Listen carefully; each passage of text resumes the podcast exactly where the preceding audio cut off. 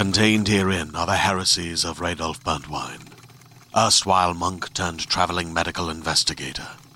Join me as I uncover the blasphemous truth of a plague ridden world that ours is not a loving God, and we are not its favored children. The heresies of Radolf Burntwine, coming January 2nd, wherever podcasts are available.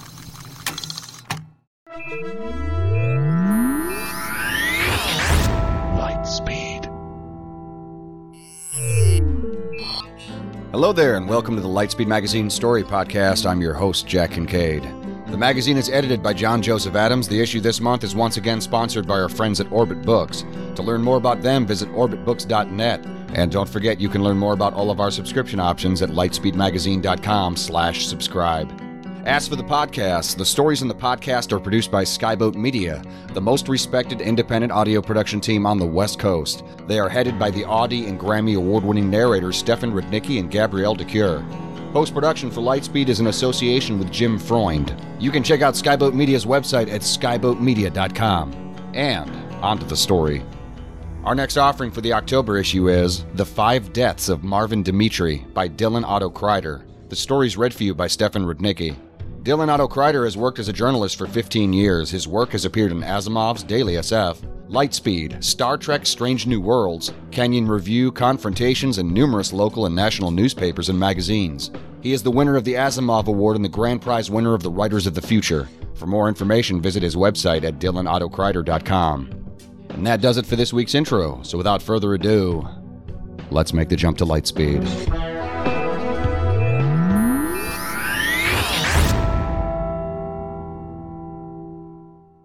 The Five Deaths of Marvin Dimitri by Dylan Otto Krider. I first met Marvin several years ago, but you don't have to know Marvin to know his story. That's the sort of thing that's just understood, that comes from living in Beaumont, Texas, where Marvin lived most all of his lives. Marvin looked like anybody you'd know a jolly man with a belly and a beard, which he grew to hide the fact that he was missing his bottom jaw. The only truly remarkable thing about Marvin, aside from his extra lives, which had been blown off by a landmine during the Vietnam War the first time he died. He met his wife, Nora, at art school. He was studying to be a technical artist at the time because he liked to draw warplanes. Marvin was a good looking guy then tall, muscular, chiseled features, block jaw. And when he walked into life drawing class that first day, Nora knew he was the man she would marry. Nora had a gift, a certain sense that some people have that you just can't explain. She had that same feeling the week Kennedy was killed, and the day she knew her sister gave birth to her nephew without being told. And so when she said he was the man she would marry, she did. Nora had yet another premonition of Marvin's coming death shortly after the wedding vows, when Marvin got his notice. She tried to make him burn his draft card or flee to Canada, but Marvin always had a sense of duty, regretting he had but one life to give and all that, though in Marvin's case it was actually two. The other three were civilian. When Marvin says he's going to do something, he does it, and if there is anything powerful enough to counteract one of Nora's premonitions, it's the strength of Marvin's word. So when Marvin clasped Nora's arms right before he left and said, Honey, I promise you I'm coming back, she knew that no war or premonition, not even death itself, could keep Marvin away. But just as he was about to head to the bush, two officers came out and said, Listen up, because two of you aren't getting on that plane. Everyone was looking around in disbelief. Two of them wouldn't have to go to war. You could hear the men mumbling as they waited for the second name. Please, God, let it be me, let it be me. The officer called the first name, Ben Eiselman, the officer said.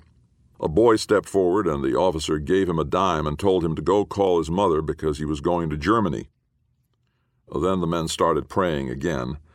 All that is, except for Marvin, who was hoping with all his might that he'd get to go on that plane. That's because Marvin had but two goals in life. One was to have enough money to buy a sailboat so he could go out on the ocean and fish the Atlantic dry and the other was to go to Vietnam and shoot a Viet Cong. Not that Marvin had anything against them per se, but in the realm of public opinion, those were the only people acceptable for shooting at the moment. And Marvin Dimitri, the sergeant called. They sent him to a base overlooking a small German village that still had buildings left toppled from the bombing during World War II.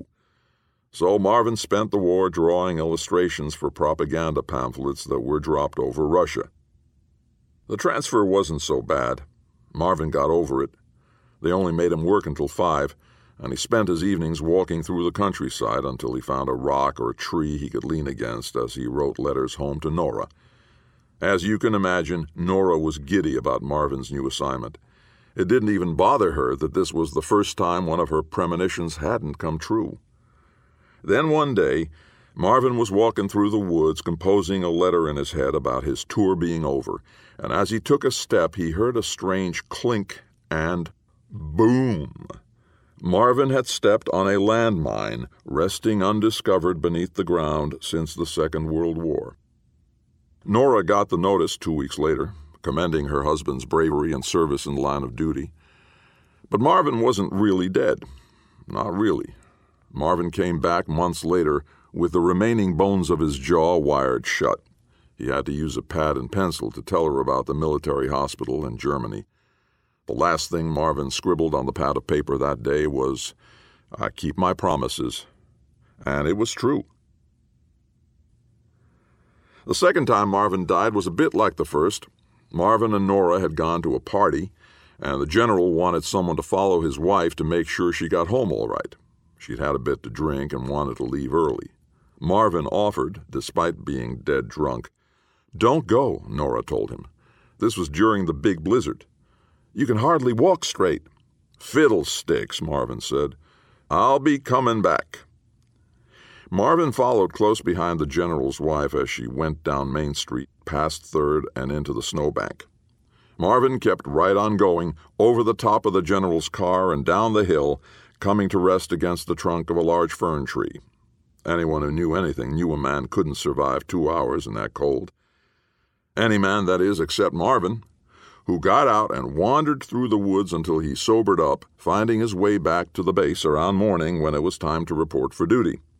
He saw the ambulances and the MPs on the side of the road, but didn't give it much thought until he saw the look on his commanding officer's face. What on earth are you doing here? he said. I was told you were dead. Marvin thought about that a moment, then said, In that case, can I have the day off? The third time takes some explaining. Marvin had two fundamental habits at this point that were destined to be fatal a growing sense of invincibility, and an insatiable desire for raw red meat. It wasn't just Nora who warned him this time, but the doctors, too. Ah, shush, Marvin said. I've died two times in my life, and it's going to take more than a little undercooked veal to be the end of me. There were lamb chops, mutton chops, ribeye, and black Angus, not to mention beef, grilled, barbecued, and chicken fried. It was a particularly hearty serving of spam, hash, and rack of lamb that finally did Marvin in. His heart stopped. The doctor was his witness and pronounced him dead on the spot, and that was the third time Marvin died. But again, Marvin came back. He always did. But by then, his death had already been recorded in the official paperwork, and that was his fourth, and that's pretty much how Marvin died. I guess I misspoke before. I suppose there eventually has to be a fifth. Even Marvin would admit that. We're still waiting to see exactly how he'll come back, if he ever does. But Marvin's not the type to sit around and wait for something to happen. He figured there was one thing he wanted to do before he broke his promise to Nora, and that was to buy that boat with his savings and take off to fish the Atlantic dry. And that's what he did. The day he left, Nora started to say something, but Marvin put a finger to her lips. I know what you're going to say, so don't bother. Nora just smiled and said, I know you'll be coming back. So it counted. Marvin made his promise, if not in words. Marvin packed up his rod and reel and climbed onto his boat. And that's where Marvin is to this very day. He's out there fishing until the Atlantic's dry, like he promised he'd do though it's taken a bit longer than expected. If you see Nora in a grocery store and ask how Marvin's doing, she's never worried. Everyone knows death can't keep Marvin away no matter how many months roll by. The banks haven't bothered to freeze his accounts, and the life insurance company wouldn't pay, though of course Nora never tried to collect. You've got to have absolute proof before you make a claim like that. Even if someone turned up with a body, pictures, something, you'd have to wonder. With Marvin, Death never takes the first time, or the third. So until someone does bring incontrovertible proof to the contrary, as far as we're concerned, Marvin's still alive.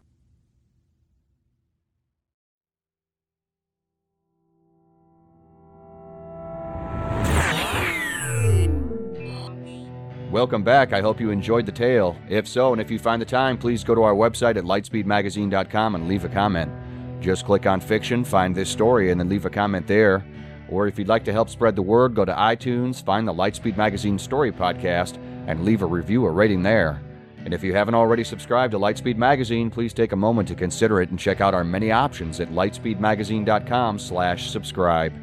The stories are produced by Skyboat Road Company Inc which is spearheaded by the Audie and Grammy award winning narrator Stefan Rudnicki and in association with Jim Freund.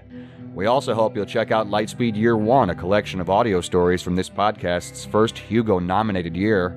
Look for it at audible.com. And that's all for now. Thanks for listening. Cheers from all of us at Lightspeed Magazine. Lightspeed. Hey there, this is Justin Bartha. I made a funny new podcast, King of the Egg Cream. It has the greatest cast in the history of podcasts with actors like Lewis Black. I'm torn by my feelings for two women. Bobby Cannavale. You can eat it, or if someone hits you, you can put it on your cut. Melanie Lynskey. I wonder what these marvelous things are that look just like boiled chicken feet. Jason Ritter. I can break things and pick locks and kill people. Michael Stuhlbarg. The whole point is to inspire people that they should make themselves better. Ari Graynor. No, don't whet its appetite. What are you, an idiot? Me, Justin Bartha. That's not just any egg cream, that's a Lemke's special. And all narrated by the hilarious Richard Kind. This is the story of Harry Dalowitz and how he rose from nothing to become New York's King of the Egg Cream. So if you like funny true stories, come listen to King of the Egg Cream, available wherever you get your podcasts.